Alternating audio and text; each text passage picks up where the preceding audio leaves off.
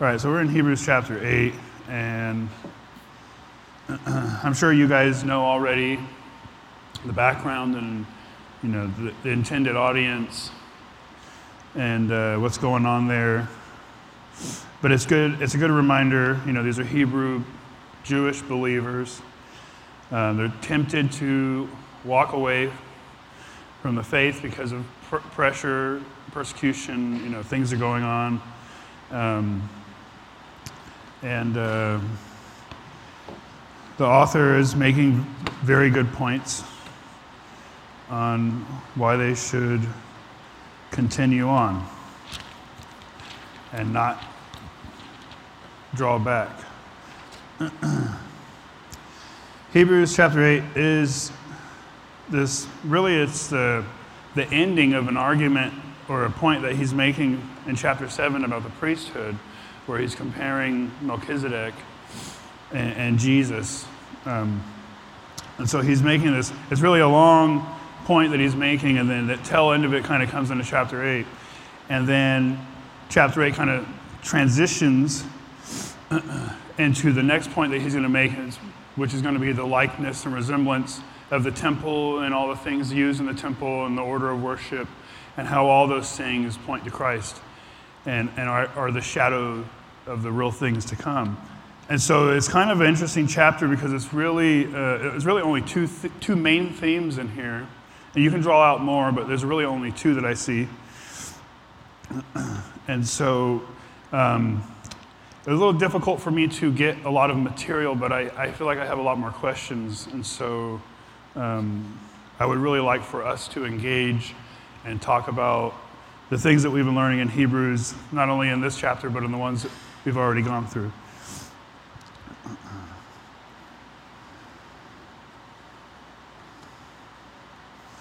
And I'm going to go ahead and start us off with a question. Well, I'll go ahead and I'm going to read the first few verses, chapter 8. Uh, we'll see where I stop.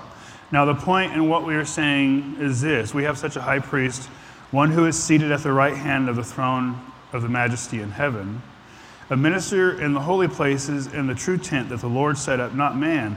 For every high priest is appointed to offer gifts and sacrifices. Thus, it is necessary for this priest also to have something to offer. Now, if he were on earth, he would not be a priest at all, since there are priests who offer gifts according to the law. They serve a copy and shadow of the heavenly things. For when Moses was about to erect the tent, he was instructed by God, saying, See that you make everything according to the pattern that was shown you on the mountain. So I'm going to open this up with a question. Um, and it, it, it seems fairly obvious to some of us, but maybe some of us, maybe not. So I would like to hear from you guys. Why is it important that Jesus is a high priest or our high priest? And what if somebody came to you and he would just say, I, I don't care about the whole high priest stuff. I just know Jesus is my Savior. Uh, I mean, what kind of conversation would you have with somebody who didn't see the importance of Jesus' high priest office?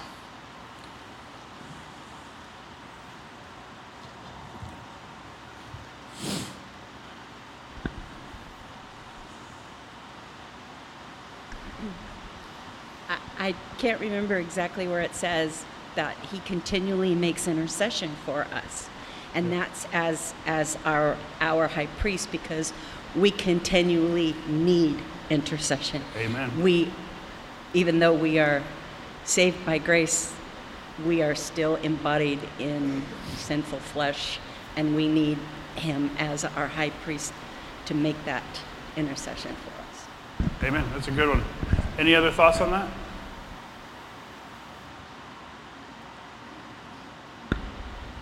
No? Is it important that Jesus is our high priest?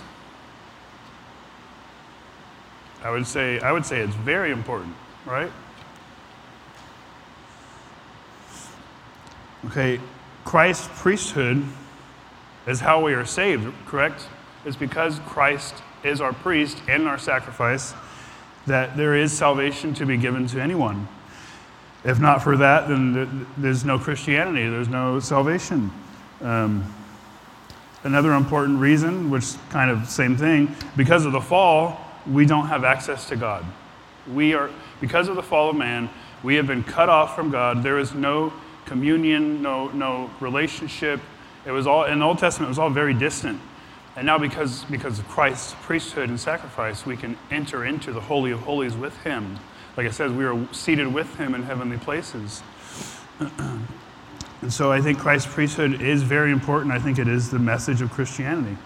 And in fact, this, I'll go into what I have written. The priesthood of Christ is the message of Christianity. Without it, there's no salvation. For God says, without the shedding of blood, there's no remission of sins. Hebrews 9 22. The whole service of sacrifice in the Old Testament, from the erecting to, of the tent to the making of the utensils to the sacrifice and the entering in of the high priest to make atonement, is all looking forward to the one who would come and who was a true spotless lamb and the true sacrifice and the true high priest, who entered into the true tent, which is heaven, and stands in the Holy of Holies, interceding for us to God at his right hand. And I think it's somewhere around, um, around here, he's making a transition.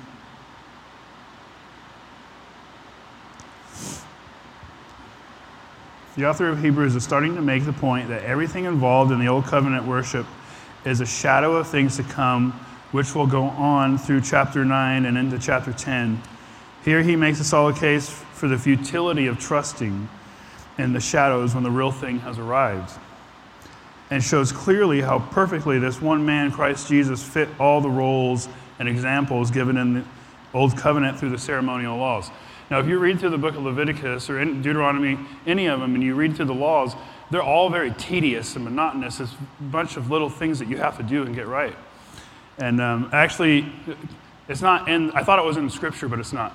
It's actually Jewish tradition um, that says they used to tie a rope to the high priest who would go back to the Holy of Holies, which is where the glory of God would have been. And they used to tie a rope to him because you had to do all these little things to be able to go back there and not die. If you walked back there and you forgot one little step, God would strike them dead. And so they would tie a rope to him and then I imagine you're going back there trembling. You don't know. Maybe you missed something. You know, you get back there and God just may strike you dead. And I, I think um, Man, how, how awesome is it that we have Christ Jesus to enter in with no trembling, with the utmost confidence, right?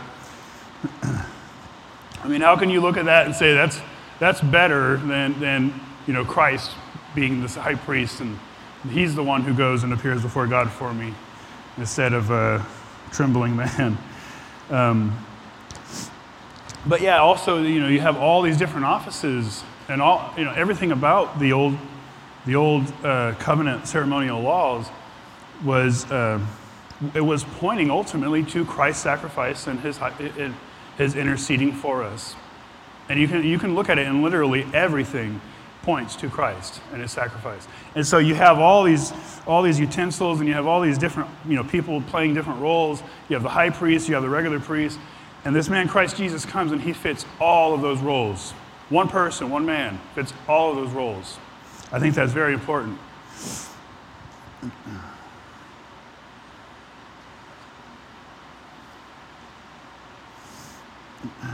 Is there, okay, I'm going to have a question. Um, uh, I think I want to talk about this a little bit more. Um, so, so the point of what he's saying here, right, is like ultimately they're trusting in their ceremonial laws. That's, that's the, issue that the Hebrews that he's speaking to, not just these Hebrews, but all other Jewish believers, the temptation that they would have, is that they're actually thinking that the ceremony that they're going through, presenting the sacrifice, is actually doing something for them. When in, when in reality, it's not. See, they're, they're not realizing that, that these things were just given to be observed until the one that, who would come will, you know, does come um, they think this is it. And so that leads me into my next question. Is there anything for us in the new covenant that can be trusted instead of Christ uh, that's similar to the ceremonial laws? Now, this, May, may seem a little difficult, but I'm asking, like, in, in Christendom, in Christianity, like in church, is there things that we can do that's going to be kind of similar to the ceremonial laws that we might trust in instead of Christ? Anyone want to chime in?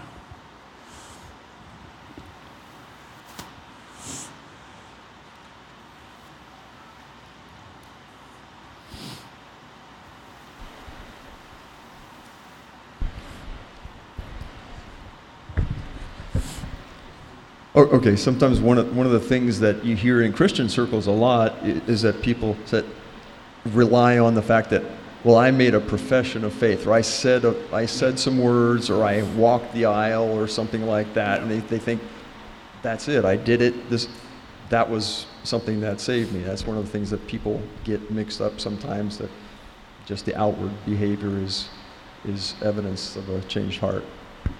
That's a good one. Very much like the sinner's prayer, right? I've said that prayer, I did that, done that. Yeah, Craig kind of already said it, but the, you can trust in a whole lot of things to, to give you credence with God. You can even serving Him, ministering to Him. You can trust in that. And, uh, you know, the, the list could be endless. We have to check why we're doing what we're doing and uh, not trusting in that. And again, once you're once you've made that profession that you that Jesus is Lord and you know that He has been raised from the dead, you embrace it. Um, it isn't about that anymore. It's just checking your motive from that point on, I think. Yeah. That's a good point.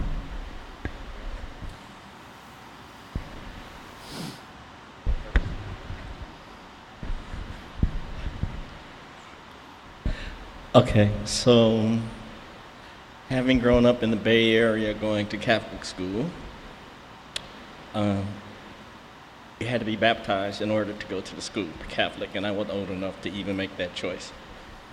So I was baptized, I guess, Catholic Christian. So within the Catholic Church, there's um, a lot of ceremonial stuff like confession, which is supposed to take the place of the Lord which is inappropriate because the father, Al, who you're not supposed to be calling else father, cannot forgive your sins with saying a few Hail Marys and Our Father. Um, various things worshiping the Pope um, within Catholic Catholicism type of Christian. Um, some of those things within the Catholic Church are, um, I guess, intended to be substitute for the Lord. That's a good point. That's a really good point. I just wanted to say my daddy was a preacher. That's a common one, isn't it? I grew up in the church, right? Or I, I, just, I go to church. I go to church every Sunday, right? That's enough. I pay my tithes. See what I have here. Sinner's prayer, coming to church, serving in the church, giving tithes, prayer, and Bible reading. Now, this may seem kind of strict, but I mean, the Puritans were really, they, they really cut with a fine razor. And they would even go as far as to say, you, you can go through the motions and look identical to a believer, but be trusting in your own works instead of Christ. And so there, I'm sure there's some people who sit there and read their Bibles for hours and pray and come to church and they look like the best Christian, but the difference is the heart. They're trusting in everything they're doing as giving them merit with God, when in all actuality, it's, they're, they're, they're not right with Him. I mean, if that's what your hope is and it's never corrected, uh, I, would be, I would be afraid. And that, um, that comment about the Catholic Church school leads me to another question I'm going to throw out there. I wasn't sure about this until that comment. But, you know, what are some false religions, right, that do the same thing, that are trusting in these ceremonial laws? I mean, there's a lot of false, uh, you probably say all of them, I and you'd be right. But I mean, is Is there any sustenance in false religions, or is it all trusting works?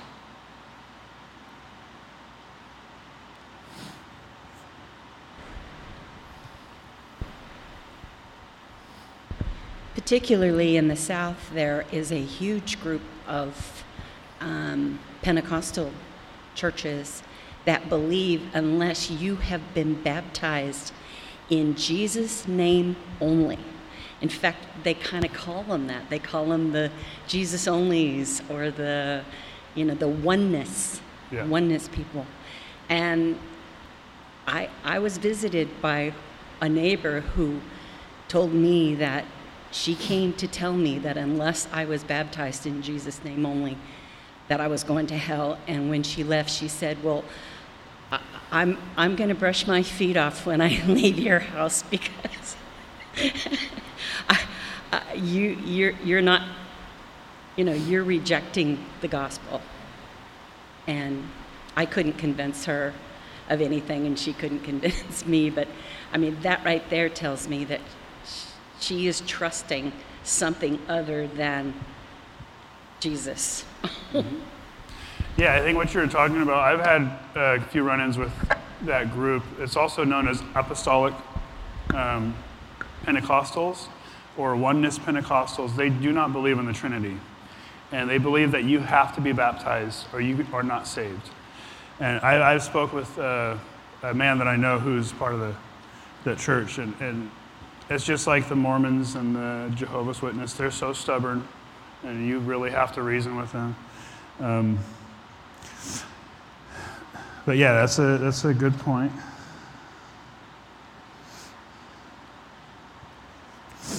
Now, speaking about kind of my last question about you know the things in the church, our worship service, how those things can be misused. Now, these things are good if used properly and understood to be a demonstration of faith and a changed heart, not the means of receiving atonement. The true worshipers would have known that another was coming. Though they didn't have a full knowledge of him, they knew that God had promised to send one to bruise the head of the serpent. They would have understood that they were not able to perform all things written in the law, like the Lord tells them in Deuteronomy chapter 9, verse 4. Do not say in your heart, it is because of your righteousness when they were going to possess the land, which is a shadow of eternal life. And they would have known they needed a substitute that was far above what they were offering, as it says in Psalm 51, 16, and verse 17 For you will not delight in sacrifice, or I would give it. You will not be pleased with the burnt offering. The sacrifices of God are a broken spirit, a broken and contrite heart, O God, you will not despise.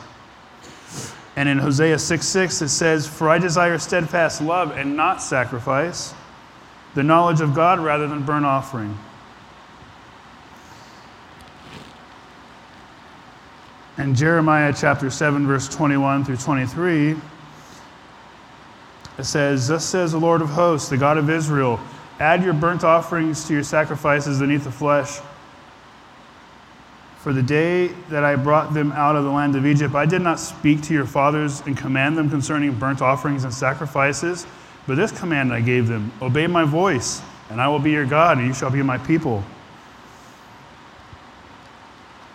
And then 1 Samuel 15, verse 22.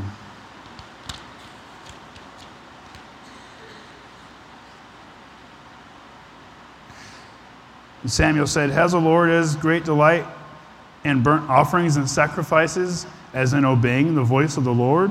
Behold, to obey is better than sacrifice, and to listen than the fat of rams.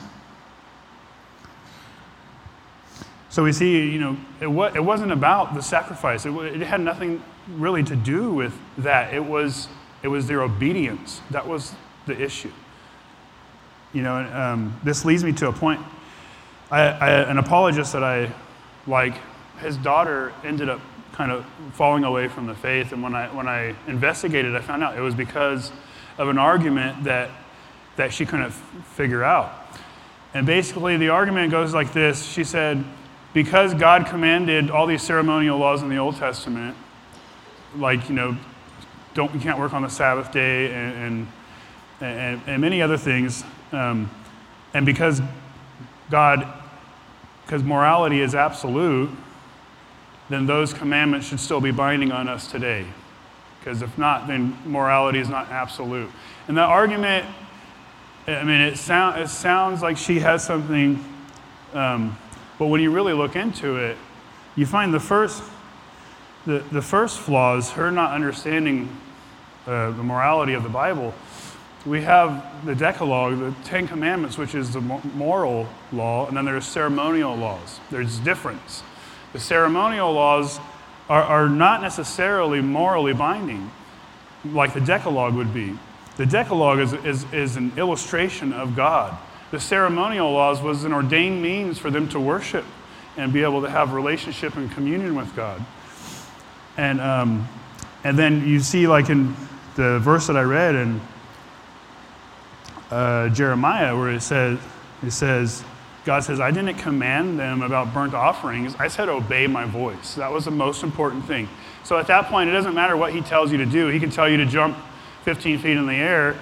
It's, you're obeying the voice of the Lord. It's not a question of morality. It's a question of, are you loving the Lord your God with all your heart, soul, mind, and strength? And that's what it really boils down to. Um, so I just thought I'd throw that out there. I thought that was interesting. Um,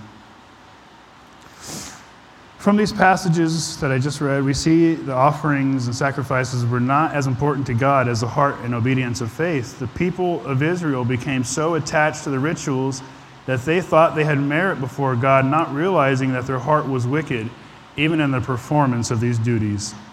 This is a result of the fall of man. We are quick to put other things in the place of God. We are quick to worship and serve the Creator, or the, the creature rather than the Creator. Puritan Jonathan Edwards, who had a love for biology, realized that all things created pointed to God. He's seen the likeness of God in the sun, um, whose light shining on the earth gives life to all organisms. He said that all things created, all created things are a shadow of the greater thing and pointed to, the, to one or another attribute of the divine, divine being. This might explain why we see a lot of indigenous people worshiping uh, nature or astrology.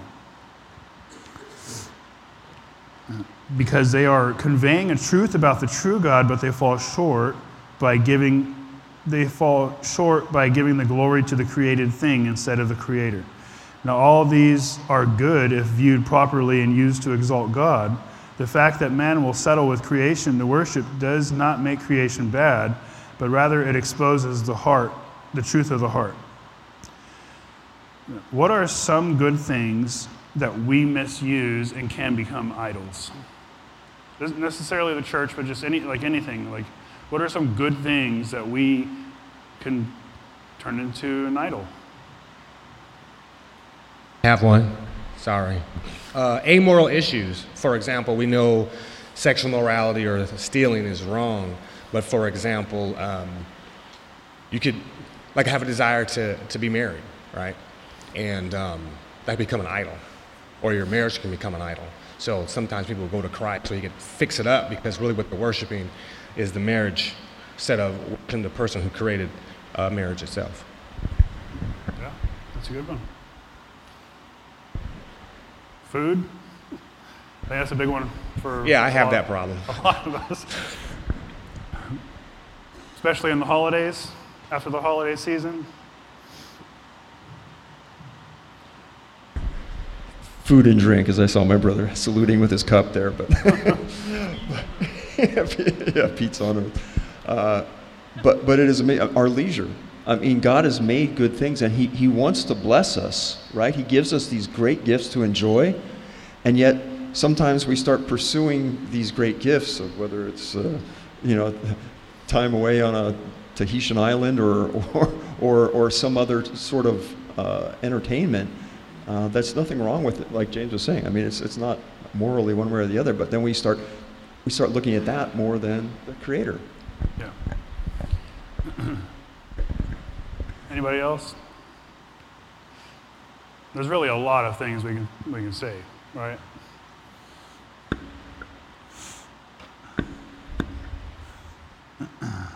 Any other comments Not just for this question, but any other comments or anything? About anything what you covered?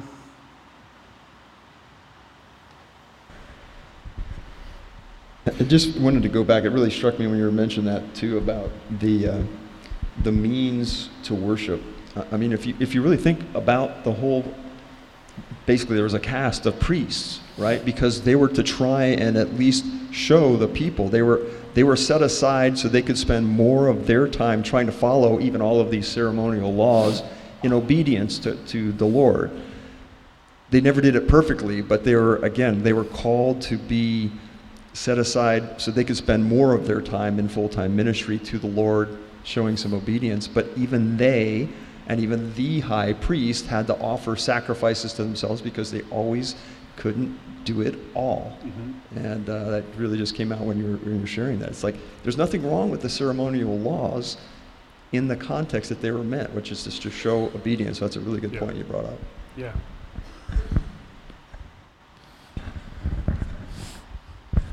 Are we ready for some football? um, so, this would be a personal example for me this morning. When Brett and Miss Deanna offered me the opportunity to come with them with service. And I'm working on some things right now um, financially. And I've been blessed by them so very much. And so my laptop died yesterday in the middle of a job application. And uh, I figured out this about 1 a.m. this morning how to, what I needed to charge it. And I got it fixed. So I was thinking this morning, I need to finish this job application. I got clients to taxes to work on, and a bunch of assorted other things I could say which are positive things to do. However, are they more important than me attending service this morning? So that was my decision and why I'm here. Amen. Glad to see you here, brother.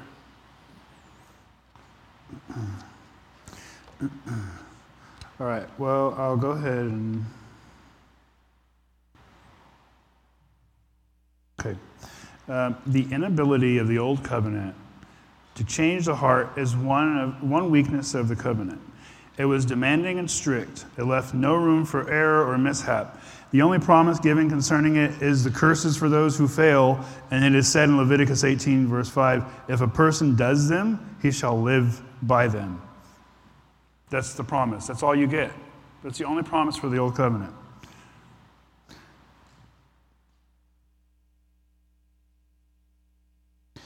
This required perfect inward and outward obedience all the time without fail. It had no power to change the heart of the man, which is the true prob- which is what the true problem was. It only revealed to them that they couldn't keep any of the commandments for any length of time at all. The new covenant promised something different. So I'm going to go back to our chapter, Hebrews 8, and I'm going to read starting I'll start in verse 9. Or, uh, I'll start verse 8, and I'll just read the rest of the chapter. It's a short chapter. Not like the covenant that I made with their fathers on the day when I took them by the hand to bring them out of the land of Egypt. For they did not continue in my covenant, and I showed no concern for them, declares the Lord. For this is a covenant that I will make with the house of Israel after those days, declares the Lord. I will put my laws into their minds and write them on their hearts, and I will be their God, and they shall be my people. And they shall not teach each one his neighbor and each one his brother, saying, Know the Lord. For they shall all know me, from the least of them to the greatest. For I will be merciful toward their iniquities, and I will remember their sins no more. And speaking of a new covenant, he makes the first one obsolete. And what is becoming obsolete is growing old and ready to vanish.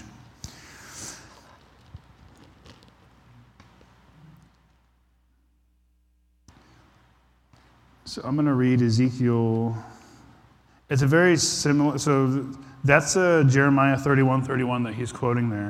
But I'm going to read uh, Ezekiel chapter 36, verse 24 through 28. It's very similar because it's talking about the same thing. It's talking about the new covenant.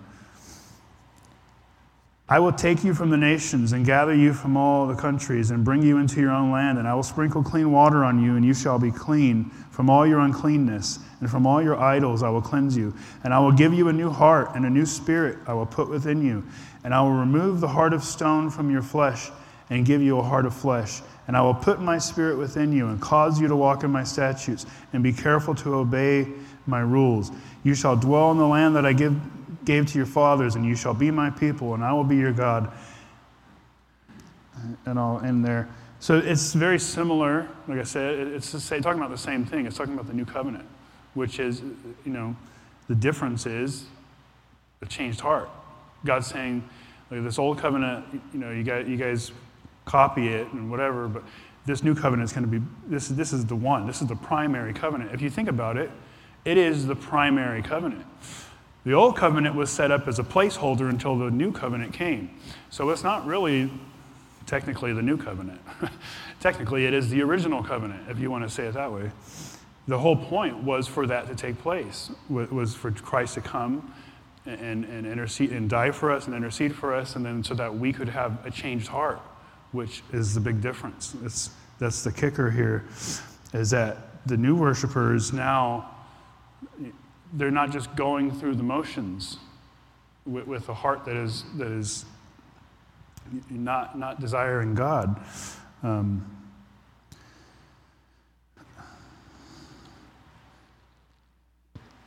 the changed heart is the evidence of the atonement received. It is a proof of the perfect work of Christ as our, as our priest and sacrifice, purifying our conscience and giving us giving us a heart that loves and desires God. Not only are our sins atoned for, but He also credits us with the righteousness that He Himself has and elevates us to adoption as sons. He takes up residence in us, guiding us and correcting us. And part of that promise is that nothing can pluck you out of His hand. You are eternally secure in the Father's electing love.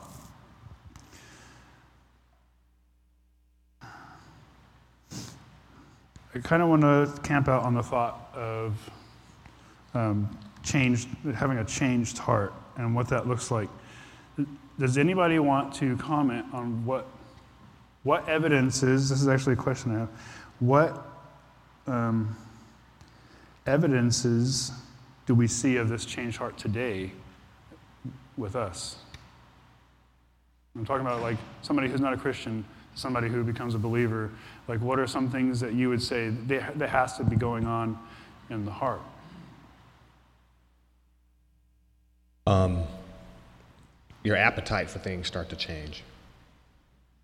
You know, again, it could be a clear moral thing or immoral thing. Maybe like the type of music you listen to, or um, the kind of scene you hung around, or little small things. You know, how you spend your time uh, start to change. It becomes more important to you. Where maybe um, you kind of held it, guarded, and got irritated when somebody uh, interrupted you. So. Christine?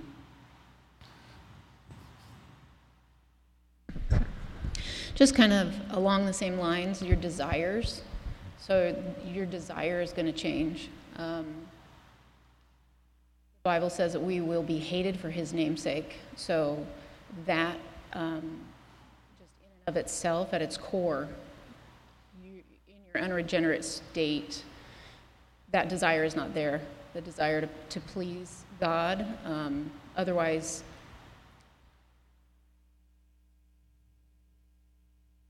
could, because workings can be seen as works, so it can't be strictly on the works that are seen. Um, it's the motive of the heart, and that's going to come forth in love, grace, uh, mercy, all of these things worked out in the sanctification process that only God does in that heart. Yeah, I think it's pretty simple. Do you love what God loves? And do you hate what God hates? Do you rejoice when people are saved? Do you mourn over sin? Those are characteristic marks of a Christian. That's excellent.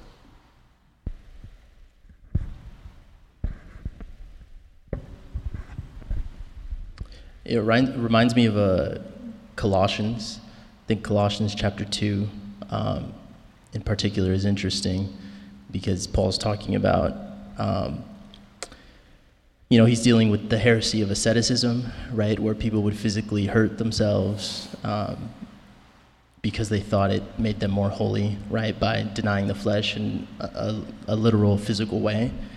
Um, so I think being in Christ, um, well, he says this, Colossians 2:23, these have indeed an appearance of wisdom in promoting self-made religion and asceticism and severity to the body, but they are of no value in stopping the indulgence of the flesh. So I think being being in Christ, the the, the key, like one of the, the key prominent factors being in Christ is you jettison your self righteousness, you jettison your self made religion. You see that my works, my righteousness, my goodness is foregone, right? And I look to Christ, who is good, who has worked perfectly. And I think it's interesting the the point you made about the the girl that you know walked away from Christianity because she saw the the the moral implications of the law. Right? And I think her issue was really that she looked at the law and said, "Man, I can't do it." Right? Which is not a bad place to be, but you need to recognize Christ did do it. Yeah. Right? And she failed to recognize that. So she walked away because she she looked to herself. So I think being in Christ ultimately is I'm not looking to myself anymore. I'm not looking to my goodness anymore. I'm not looking to my works anymore. I look at his works, I look at his goodness. He's done it all, it's finished. Right? And I rest in that. And now I rejoice and I worship and I praise, and he brings about good works in my life. Amen. Good point. Okay, we're getting close here. Any other burning comments? I have just one point I want to make on, on that thought, and then um, I have a couple questions that we can get to them. Um, I, I, yeah, like what you were talking about. Um, you know, it's the changed heart. And I'm trying to relate this to something I do. And I, I'm into archery. I'm into, you know, I like to hunt with a bow. And so the one thing about archery is, I mean, you can watch, I watch these pros, right? They shoot from 20 yards, probably like from here to the end of the room. And they shoot at a little dot like this. And it doesn't matter how good they are, they can't hit it every time, all the time. They do it most of the time, but eventually they miss. And, and me, of course, I'm, I'm, way worse than them. So um, I, I, practice, you know, and I, I do everything right. And, I, I, and the, the point is, you know, you, you keep your form right and you go through all the checks and, and you're, you don't hit the bullseye, but you get close. Your arrows go from here and you want to see them go like that. I know I'm not going to hit the center dot. I just know I'm not. Probably never in my life, you know. But, um, but anyways, the point is, I love archery. I don't care if I hit the middle. I love to go out there and shoot my bow. I love watching the arrows fly. And, and so it is like, I guess to relate that to Christianity, it's like when your heart has changed and your desires are changed, you love God. You love God's people. You love God's word. Everything about you has changed. Now, are you going to go out there and hit the bullseye? Are you going to walk the perfect Christian walk? No, you're not. I'm sorry, you're not. Just like with me with my bow, I'm not going to hit the middle but I love it, so I go out there and I do it. Just like this. I, if you love the Lord, if you love His Word and His people, man, you're going to be reading it. You're going to be trying to follow this. You're going to be saying, What can I do to be more like Him? What can I do to be more like my Savior? That's going to be the bent of your heart.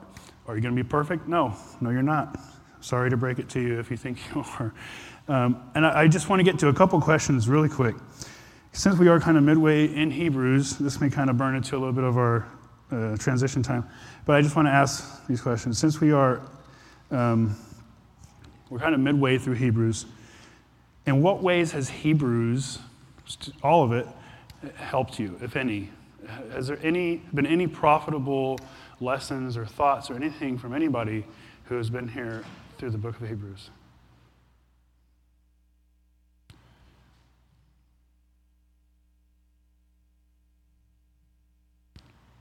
Any encouragement? The way he's encouraging these people to not, to not give up, to keep going? Well, I think the, again, the idea that um, Christ is better, right? That being kind of the, the heartbeat of Hebrews, right? Christ is better. We, we can look to Christ and we could be assured that he has indeed fulfilled all these things, done them perfectly, um, and we rest in that. I think that's a that's a great encouragement to me, and especially I mean I know I've helped teach through this too, and like being able to study and and, and look at these things, remember that Christ is um, indeed superior, and our eternal high priest, our great high priest. Um, it's a great encouragement. Well, I would add too, um, is this that I think for the believer it orientates our existence. Let's piggybacking off what you know Sam just said. Yeah, he is the better than, but then you know there's a reason for that because we were made for him. You know, a lot of non-believers, uh, and I was just talking to Christine. You know, they pull from biblical principles, whether they realize it or not, and they're just piecemealing individual principles or facts together and making man-made religions and stuff like that, trying to satisfy.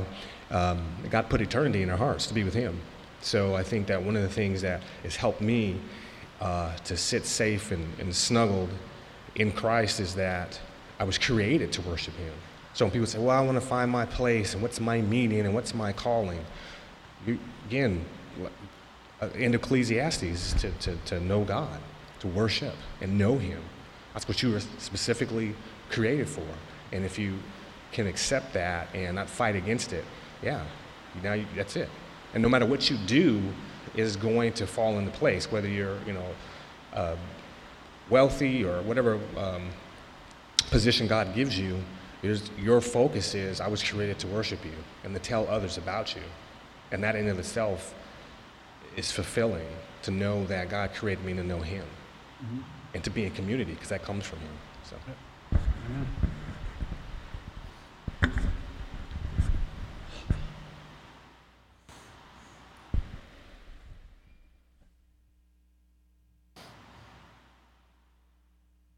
Um,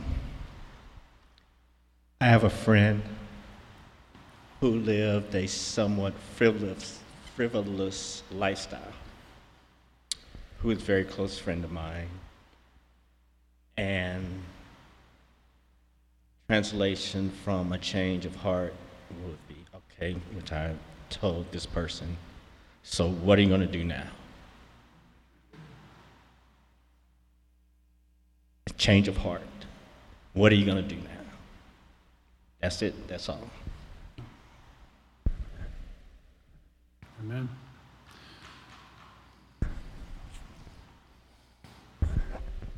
Uh, just cap off on one of the things studying the Hebrews really helps me be is more thankful and grateful when we realize because it points back to all of these different things that are required in Leviticus and Deuteronomy and the Old Testament, uh, ceremonial laws and everything else, all of that is done. I mean, if you look back at those and realize, and you know you can't do them all, how can you not be thankful for the fact that it, it's done now? It is all complete. And I just, I, that just makes me super grateful for, for all that he's done. Yeah, I was going to say for me, it's, it's that right there. It's, it's the work of Christ clearly explained, and you really see all the, all the little things that, you know, not just the big things, but the little things. It's, it's exalting Christ, right? That, I mean, that should capture your attention. it caught mine. But, anyways, any other burning comments or questions before I close?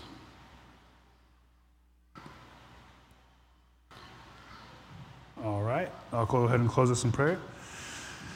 Lord, we thank you for this time in your word. I ask that you would bless the remainder of the service and bless the people that are here in attendance in this storm, Lord. We ask for safe travels to and from your house, O oh Lord. And we ask, Lord, that, that uh, Craig would bring your word with your anointing and with your power and your effectiveness, Lord. Lord, that you would use him as your mouthpiece. We ask all these things in your blessed name. In Jesus' name, amen.